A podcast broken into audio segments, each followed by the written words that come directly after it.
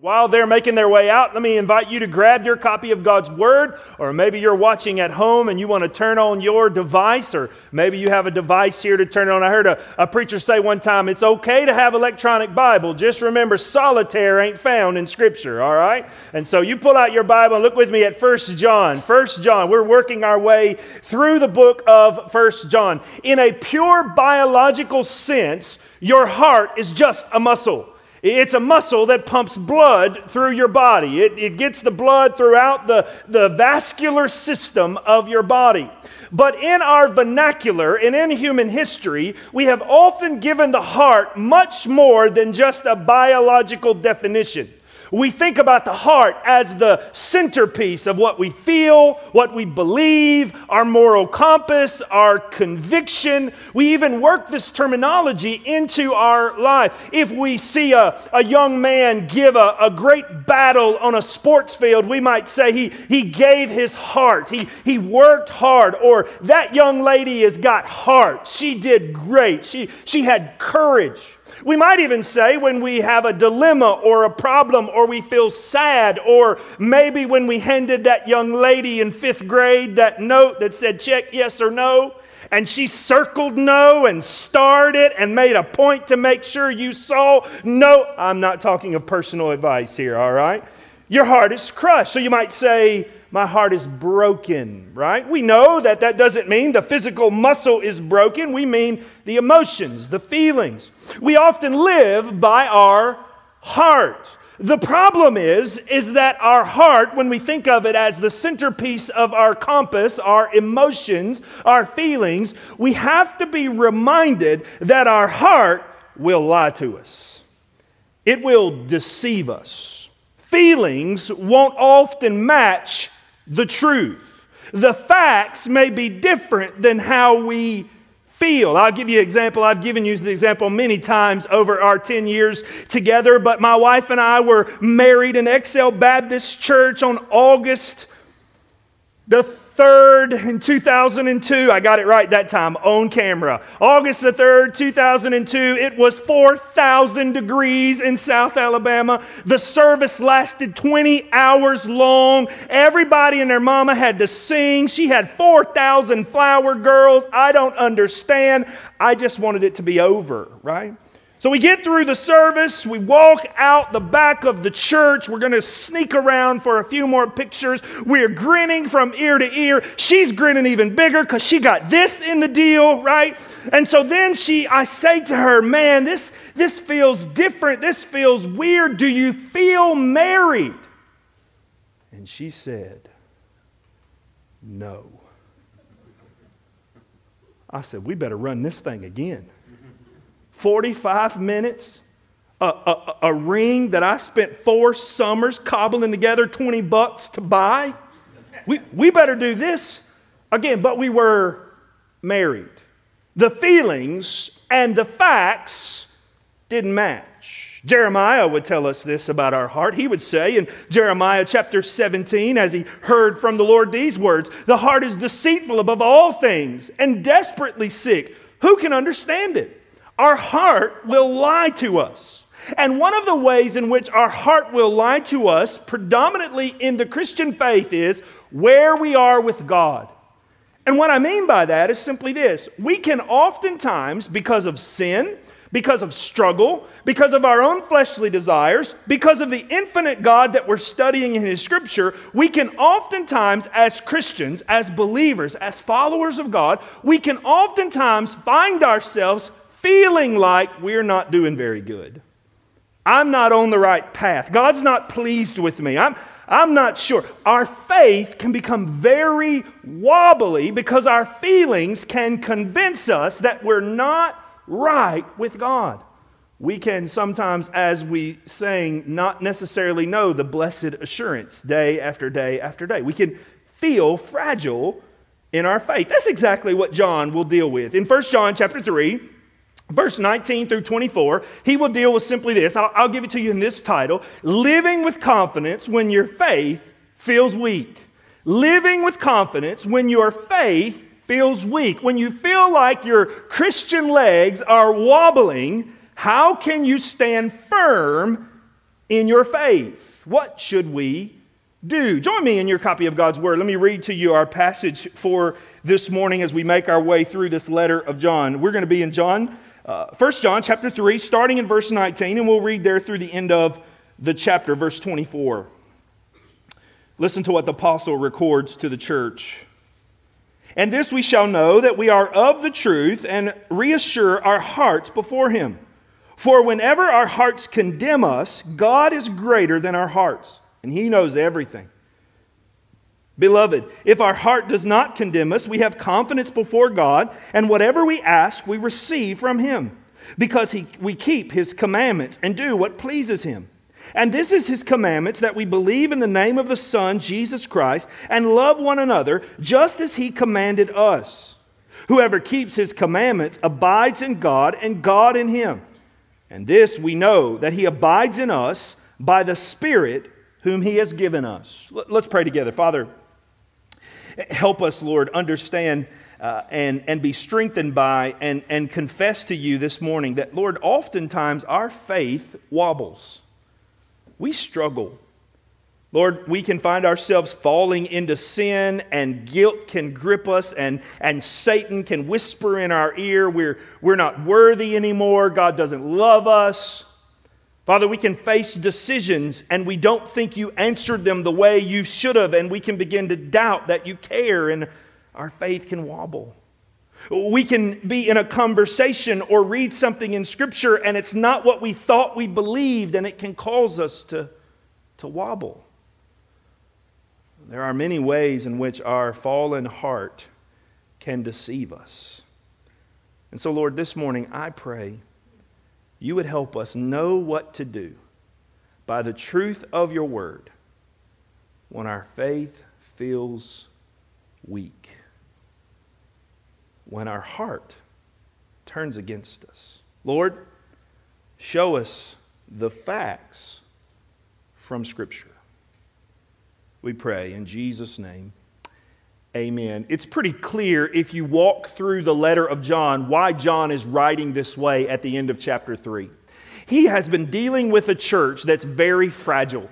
They are very broken. They've had a group of people, and we've discussed this many times, that came into the church and kind of took over leadership and began to teach things that were not of the apostles' teaching, that were false about Christ, that were false about sin. And then they left the church. You can read in chapter 2, it says they went out from us and they did not return. They, they left the church. And so what's left behind is this fragile group of believers that's been attacked by wolves, false teachers, antichrist, as John would refer to them. And they're now trying to figure out what does real Christianity look like? What does faith look like? How, how, do I know if I'm doing the right thing? How do I know if I'm living the right way? How can I be confident that, that God is pleased with me? And so they're, they're very shaky in their faith. And, and we've all been in this place as we walk with the Lord. How can I know I'm living right? How can I know I'm going the right way? How can I know God is pleased with me. And so John writes to them, and he's been writing to them about how they can tell if they're real believers. In chapter 1, he says a real believer is one who believes in Christ, that he really came, that he really died, that he really rose from the grave. You remember, John says in chapter 1, we saw him, we touched him, we know that he is the Savior. And then he says in chapter 1 that those who have met Christ will run from darkness, run from sin, and run in chapter 2 to righteousness. And then he gets into chapter 3 and he says, here's the other way. And so he's basically kind of giving us the marks of a Christian. A Christian will confess Jesus is Lord, God in the flesh. A Christian will run from sin and away from darkness into light. A Christian will then, chapter 3, love one another. You will see it in their love. So he's giving these, these markers of the faith. Well, here's the question What happens when I blow one of those markers? What happens when he says a real Christian loves believers and you get on my nerves and I walk away and don't help you that day? What happens when I blow it? What happens when the real Christian's supposed to run from sin, but I've been wallowing in it? What am I supposed to think then? What if I what am I supposed to do with my faith? What happens? Notice what he says in verse 19. He says, "By this we shall know." Now he's summing up all of this truth. By this we shall know. We shall know what? By what? Well, go back up with me just to verse 16. You'll see what I mean. By this we know love, that he laid down his life for us, that we ought to lay down our lives for our brothers. That's the gospel. That's Christ. This is our example. Now look at verse 17. But if anyone has the world's goods and sees his brother in need, yet closes his heart against him, how does God's love abide in him? Little children, let us not love in word or talk, but in deed and in truth. And then verse 19 By this we shall know that we are of the truth and reassure our hearts before him. You see the argument John's making? You want to be confident before the Lord. You're going to run from sin, confess Jesus, and love people, and you'll be confident before the Lord. The problem is, we don't always do that. The problem is, we don't always live up to that. The problem is, we don't always run from sin. The problem is, we don't always love people the way we're supposed to. The problem is, we don't always stand boldly and confess Christ every time we should. The problem is, we fail. And so, what happens? Look at verse 20. Here's what he says happens. For whenever our hearts condemn us, there it is. There's the first clause that he will give us. He will say this I'm talking to a group of people who often mess up, who often feel fragile, who are often wobbly in their faith because of the decisions they have made. And that wobbliness, not a word, but hey, I'm a doctor. The wobbliness, right, of the faith, right, the wobbliness that will cause us to feel in our heart we're not pleasing to God. And we begin to condemn ourselves. So I want to tell you this morning how you can avoid living with a wobbly faith, how you can live with confidence when your faith feels weak. Here, here's how you do it. Truth number one when your faith feels fragile, remember the facts. When your faith feels fragile, remember the facts. Look with me at 19 and 20 again. Let me show you what, what the Apostle John is doing. He's, he's arguing for us. He says in verse 19, You shall know that you are of the truth and reassure your hearts before him. You know what you're supposed to do, and when you do it, your heart is reassured, it's persuaded that you're going the right way. But then he says in verse 20, But our heart, notice what he says, verse 20, For whenever our heart condemn us, when the facts and the feelings cross paths, I feel like I'm losing it. I feel like I'm not where God wants me to be. I feel like God doesn't love me. I'm guilty. I'm broken. I'm separated. I feel like my faith is falling apart. I feel like I'm holding on by a thread. I feel like I'm struggling, and this struggle that I have just points out the fact that I'm really not doing right by God. And I feel like God may have even decided to write me off, to move on to other super Christians who are doing it better to work out with other people who are really following him. He's just kind of given up on me. He's put me over here in the category of not very good faith. I don't want to give that person any more of my divine time. That's how I may feel. But notice how he finishes verse 20. I want you to see how facts always override feeling. Look at verse 20. For whenever our heart condemns us, listen now, don't miss this. God is greater than our heart. Oh, brothers and sisters, listen to what John is doing. John says, Listen, oftentimes we may feel like a basket case, but that does not change the facts that God loves us. That does not change the facts that God has sway over our fallen heart.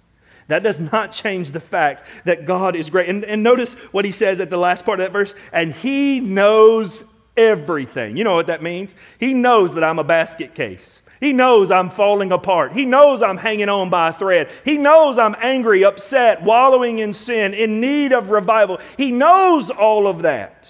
But it doesn't change the fact that He's great and good and loving. And so, what does John do? John says, Listen to me now.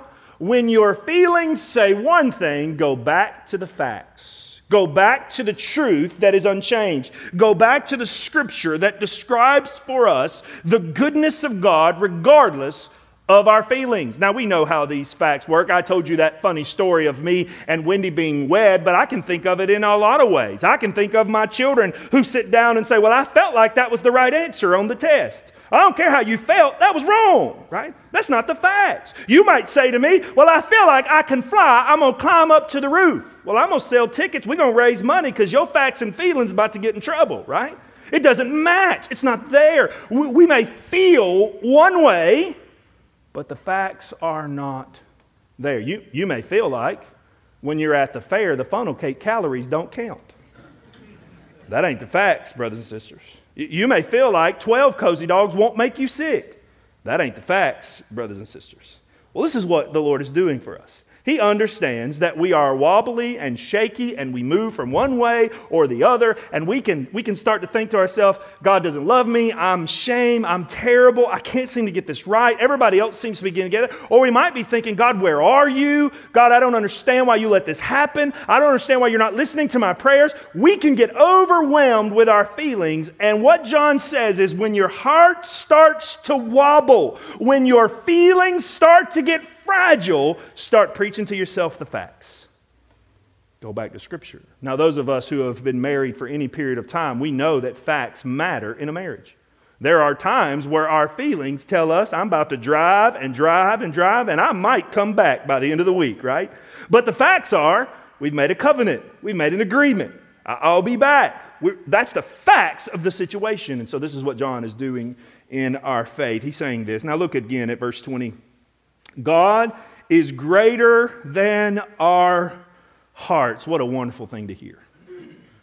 What a beautiful thing to hear. What, a, what an overwhelming truth now. That when we walk and follow God, we may often feel one way, but the facts say God is better than our heart. What are the facts? Well, here are the facts in a simple, boiled down situation. You are a sinner separated from God. I am a sinner separated from God. My sin has condemned me. God has every right to throw me away. He can build an ark and put himself in it, and everyone else should be judged because of their sin. But, but the facts are that God loved us in such a way that he sent his only son to die for us. That on the cross of Calvary, the facts declare that God got involved involved in our sin and that God rescued us from our sin. And the facts declare that yet while I was a sinner, Christ died for me. And so, what are the facts? Lord, my feelings feel terrible, but the facts are you are a good and gracious God who loves your people.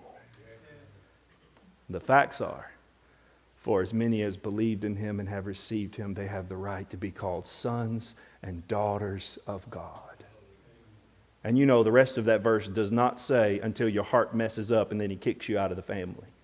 That's not what it says. The facts are neither height nor depth, as we sang earlier, can separate us from the love of God. The facts are God is with his people. I'm reminded of Psalm 42 and 43, where the psalmist says, I'm panting for you, Lord, like the deer pants for water. How long, O Lord, will I be separated from you? How long will I not get to worship with you? If you were to go and read Psalm 42 and 43, the psalmist is writing about a dry season, a season where his feelings are overwhelming him, a season where he can't seem to find God. But if you notice in Psalm 42 and 43, he repeats himself about four or five times and he says, My soul will worship you. In fact, he actually says to himself, and I quote, Why are you cast down, O my soul? Why are you believing your feelings? Because God has not changed. I'm so thankful that God has given us feelings. They are good, they are exciting. I know many of you yesterday watching football, your feelings went up and down and up and down, and it's a good thing. It, it brings spice to life. You enjoy a, a, good movie that draws you to tears. You enjoy a good laughter that, that makes you, it's not even be able to form a word. You're belly laughing so hard, right? We, we enjoy those things. But we often know that our feelings can be deceptive, they can be broken. And what does John say? When your faith and your feelings start to wobble, remember the facts. We do not look into our hearts to find security, we look into God to find security. We do not look internally into our feelings to determine whether or not we are right with God. We look to God and His promises to determine that we are right with Him. He has declared us right by His truth. William Barclay put it this way He simply said this It is the very knowledge of God which gives us our hope. I may feel one way, but when I start thinking about God, the facts have sway over my feelings. Brothers and sisters, when your faith is wobbling, remember the facts. Truth number two that John will tell the church, he will say simply this when your faith feels puny, remember to pray. You, notice what I did here, right? I went real Adrian Rogers on these. They're all rhyming, right? When, you when your faith feels puny, remember to pray. Look with me the next two verses, what John does here. He says these words in verse 21 Beloved, if our heart does not condemn us, we have confidence before God. Now, verse 22 And whatever we ask, we receive from him because we keep his commandments and do what is pleasing to him. Now, verse 22 is a contrast, uh, excuse me, verse 21, sorry, is a contrast to verse 20, 19 and 20. Our heart makes us feel condemned. Our feelings are telling us that we're not worthy. We, we feel wobbly in our faith. And then we start to think about the facts. We remember that God loves us. We remember that in spite of our sin, He sent Jesus for us. We remember that He's promised to hold us, that He will deliver us, that the shepherd leads a sheep home, that heaven is for us, that Jesus doesn't drop anybody that He picks up. So the facts start to help us feel better. And then we get to verse 22, and He says, And now that our hearts are not condemned, now that we're understanding that we're not condemned, we can pray and ask for whatever we want, and He will answer it. Now, let's stop there. If we're not careful, we can read this as a a la carte type of approach to prayer. We can just go to God with whatever we want and we can ask it because we now have this confidence, but the confidence doesn't come because we've done something. Notice again where our confidence comes from. I approach God because He has sway over my heart. I do not approach God because somehow or another God deserves to hear from me or I have merited the right to stand before the infinite God. That is not why I'm coming to God. John would say that we come to God because He is great and He knows all things and He has sway over our heart. And here's the wonderful truth don't miss this. Do you realize that right now, if you wanted to talk to the Queen of England, it wouldn't happen? If you wanted to get the, the president on the phone, it, it wouldn't happen. You might catch him through Twitter every once in a while at four in the morning, but it won't happen on the phone. You can't even get to the probably the police chief of Selma without going through a couple of, of secretaries or places along the way because because people of positions have to have to limit who they're allowed to talk to. But but do you realize what John is saying?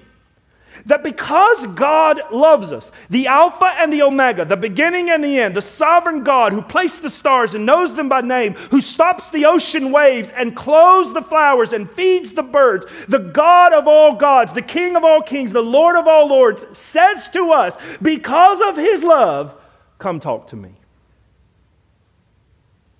Come commune with me. I want to hear from you. Brothers and sisters, he now says, because we have confidence. The writer of Hebrews would put it this way. He would say in Hebrews chapter 4, let us with confidence draw near to the throne of grace that we may receive mercy and find grace to help us in a time of need. With confidence now, we come before the Lord. And with that confidence, what do we do with that confidence? Now that we've been invited to the king, just like Esther was allowed into the king, what do we do now with that invitation? We pray. The King of all kings has invited me into his presence, and now he says, Ask me, and I will answer. But let's drive into this for just a moment, because what are we supposed to ask? Well, according to verse 22, notice what it says And whatever we ask, we receive from him. Well, okay. All right. Lord, I could use a new truck. I wouldn't mind if my kids would go to bed on time, right? I could, I could use that. I, I could, I, could you make this person move to New Delhi, right? Like, I, I, come on, some of y'all prayed that. Watch out now. You know, he says, whatever I want, I can ask, and he will give it to me. If we're not careful, we certainly can read this and become part of the prosperity theology that we see plaguing our culture. We would often refer to it as name it and claim it. If I say it, God will give it to me. Let, let me let you in on a little secret. If God answers all your prayers, you're God and he's not. If God answers all your prayers, He's just a genie in a bottle, and now you're the sovereign one making the decisions. And God doesn't answer all of our prayers. I think of the great philosopher Garth Brooks. Sometimes I thank God for unanswered prayers, right? A hundred years from now, they'll look back on Garth Brooks and go, What a poet. He should have written scripture, right? No, I'm just kidding. The idea is, is that, that, that God doesn't answer all of our prayers. So, what are we to take from this? Notice what he says in the rest of the verse. He says, Verse 22 And whatever we ask, we receive. Okay? God will answer us because He has sway over our heart. He's made us His children. We get to approach Him.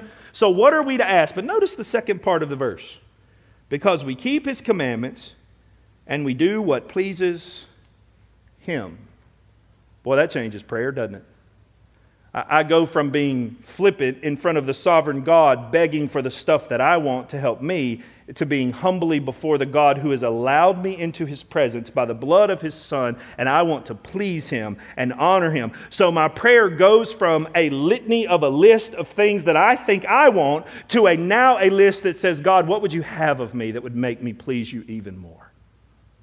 God, what would you want to do in my life that I may honor you even more? The King of Kings has invited me in. Oh, that I would pray a prayer that would honor him.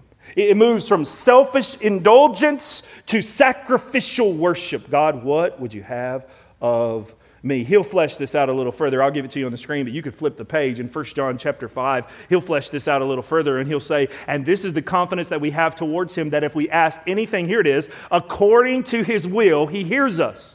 And we know that He hears us, and whatever we ask, we know that we have requests that we have asked of Him. So, so there He is, kind of sharpening down this idea that when we pray according to His will, He will give us what we want. But think about the context that John is dealing with. Lord, my faith is wobbly. I'm confused.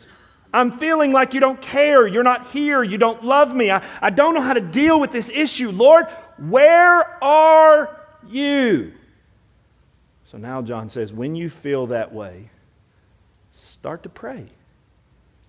Ask God to help you understand how can you please him? How can you follow him? How can you see his hand in the midst of this darkness? How can you be steady in your faith? Pray with confidence in how you can better please, look at the rest of the verse, please him. You know John is only teaching what he heard from Jesus. John is only teaching what he, as an apostle traveling with Jesus, would have heard in John chapter 14, verse 13 and 14. This is what we read. He says, Well, Jesus said, Whatever you ask in my name, this I will do, that the Father may be glorified in the Son. If you ask anything in my name, I will do it. Now, that does not mean, Lord, help me win the lottery in Jesus' name, right? That's not what that means. I heard a pastor say one time, he got through preaching, and this little old lady walked to the back of the church and was shaking the preacher's hand and said, Preacher, pray for me. I'm going to Biloxi. Satan's had that money long enough. that preacher said he did all he could to say, and if you win it, Satan will still have it. That's not what it means. To pray in Jesus' name means to be submissive and following the name above names, and to pray in such a manner that would honor the King that invites us in. When your favorite grandmother invites you over to her house, you don't bust in the door demanding things. You bust in the door with tenderness and love, and the first thing you say is, Grandmama, what can I do to help? What do you need me to do today to make this organizational event of our family work? That's the concept. Father, what can I do today? How can I do? And here's the great thing about the text. Don't miss this. My, my father and I have a great relationship. I, I love my father, and we probably talk uh, four to 500 times a week, whether it be by text or phone call. We, we'll talk about the weather, the game, a funny story. We'll talk about ministry. We'll talk about how I'm a better dad than he was. We discuss all those things. But you know what? My father will always answer the phone when I call him because I know he loves me. Our Father will always answer the prayer when we call unto him because he loves us and he wants what's best for us. So, brothers and sisters, when your faith seems wobbly, don't run from God, run to him. Don't, don't run away from God. Run, run deeper in. Lord, help me. I don't see it. I don't understand. Father, please. John says, when your faith is puny, pray. Finally, let me give you the third one from the text. When your faith, when your faith feels anemic, remember to abide. When your faith feels anemic, when it feels weak, when it feels sick, when it feels undernourished, remember to abide. Abide is that gospel word, that God word. It comes from Jesus telling us in John 15 that we are to abide in him and bear much fruit. But notice how John the apostle will use the term. Look with me at the last two verses of the chapter, verse 23. And this is his commandment that we believe in the name of his son Jesus Christ and we love one another just as he has commanded us. Whoever keeps his commandments abides in God, and God in him. Did you catch it? Abiding in God equals obedience to God. Abiding in God equals doing what God has called you to do. It means walking out the faith that you claim to have. But, but I want you to notice something interesting. Look at verse 23. The word commandment is singular, but it appears to be two commandments.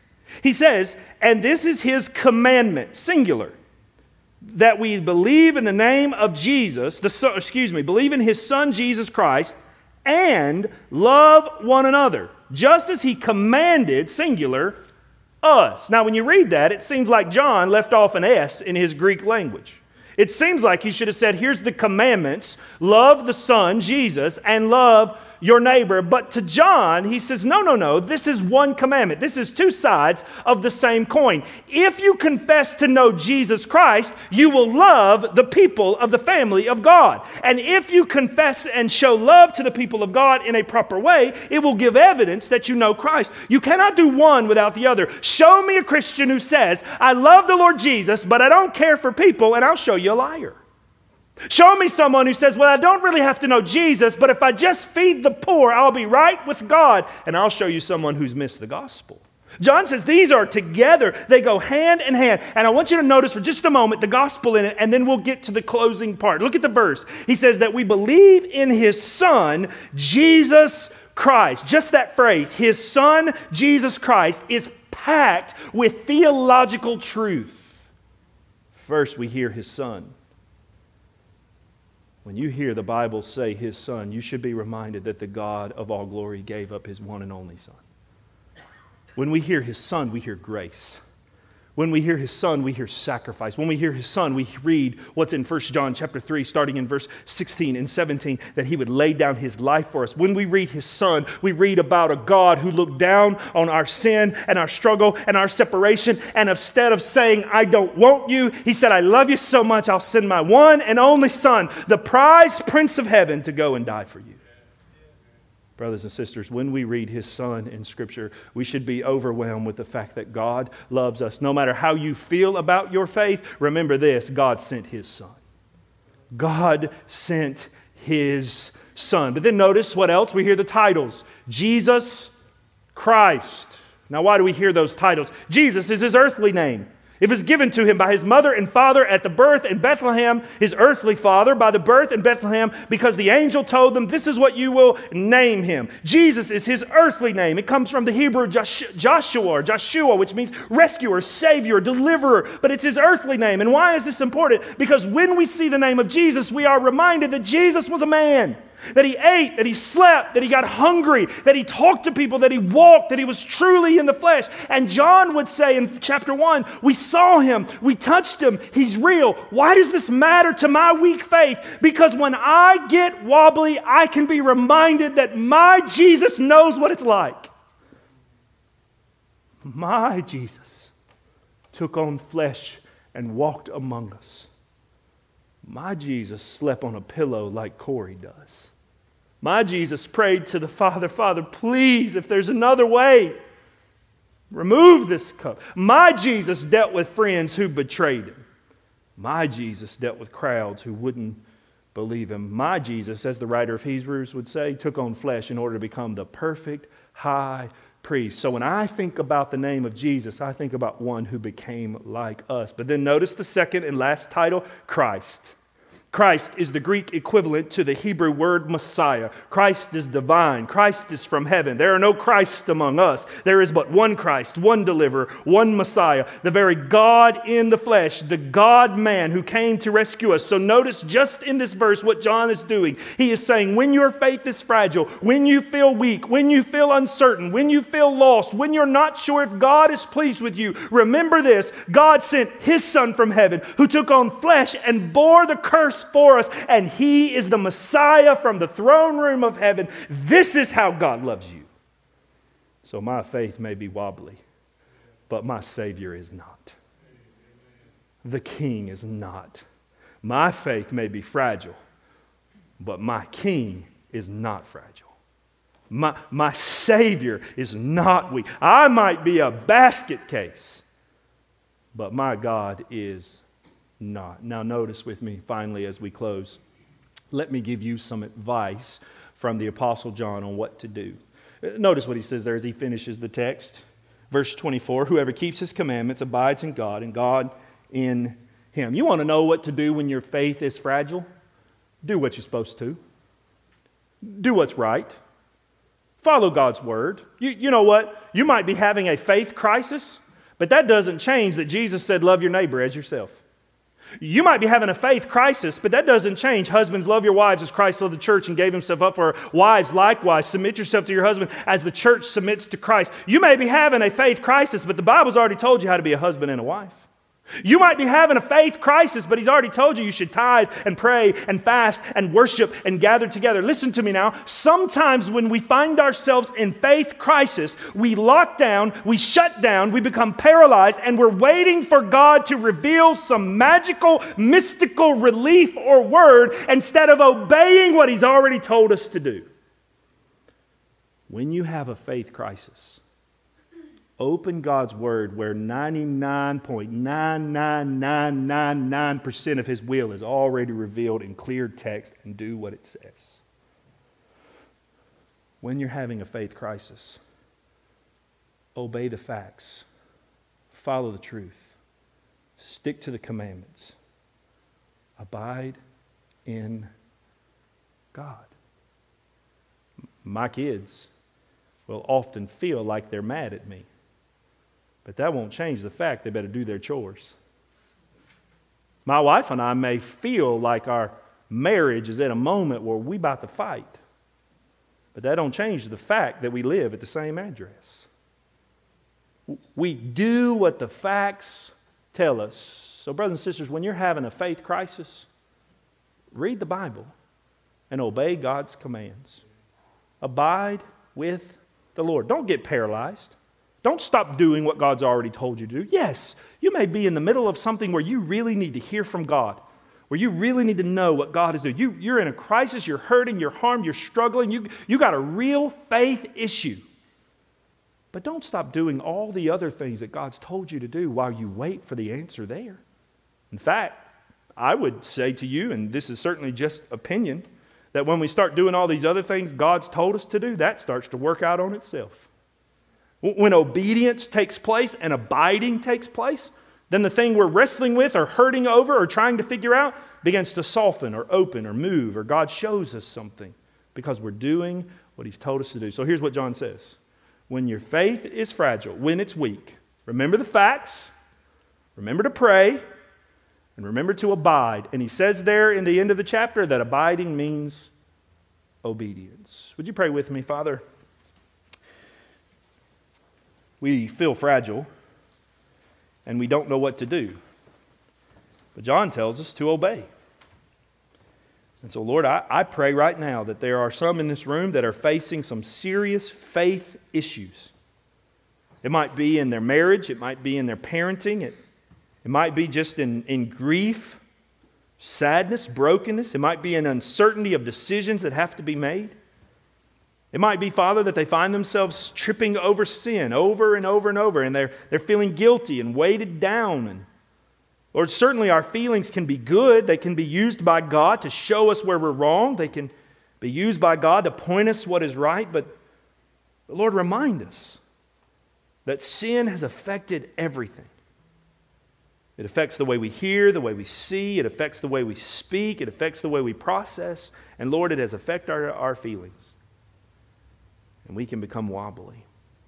And so, Lord, I pray right now for the one who's in the room that finds themselves wobbly in their faith. Lord, I pray that you would remind them through the, the Apostle John's writings that the answer to wobbly faith is poring over the Scripture and remembering the facts of who you are.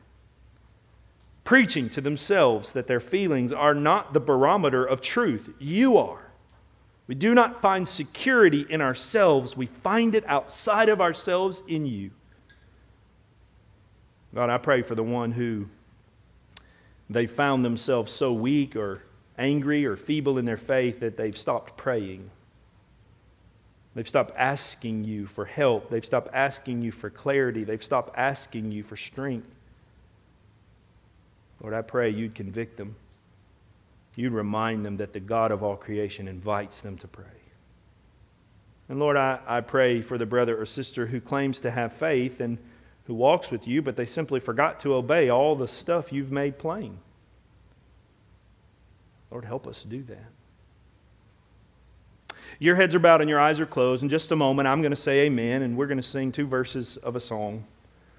On the first verse, I'm going to stand here at the front, and I'm prepared to receive you, to pray with you, to encourage you. Maybe you're here this morning and you say, Pastor, I, I don't even know that I have faith. I'm not sure that I've come to Christ. I don't know that God knows me. Listen to me now. Let me tell you the facts. If you don't confess with your mouth and believe in your heart that Jesus Christ is the Son of God come to save you, then you don't know the Lord. The Bible says very clearly that you have to come to Christ in order to know the Lord. You may feel saved. You may feel your baptism was special. You may feel the faith of your grandmother has carried you. But, brothers and sisters, the facts are you must be born again. You must come to Christ. So I invite you today repent and believe and come to Christ. Maybe you're here this morning and you just feel overwhelmed and beat up, and you'd like to say, Pastor, would you just pray for me? Would you pray with me? Maybe you want to come to this altar and pray. Maybe you want to pray that the Lord would help you keep his commands and abide, or that he'd give you answers in a special area that you're praying about. Maybe you want to come and say, Pastor, we want to be a part of this church. We know the facts are that we should be a part of a body of Christ. And we want to come join this one. Whatever the case may be, I pray as we sing this first verse, you will respond in the way in which the Lord leads. Father, lead us now in Jesus' name.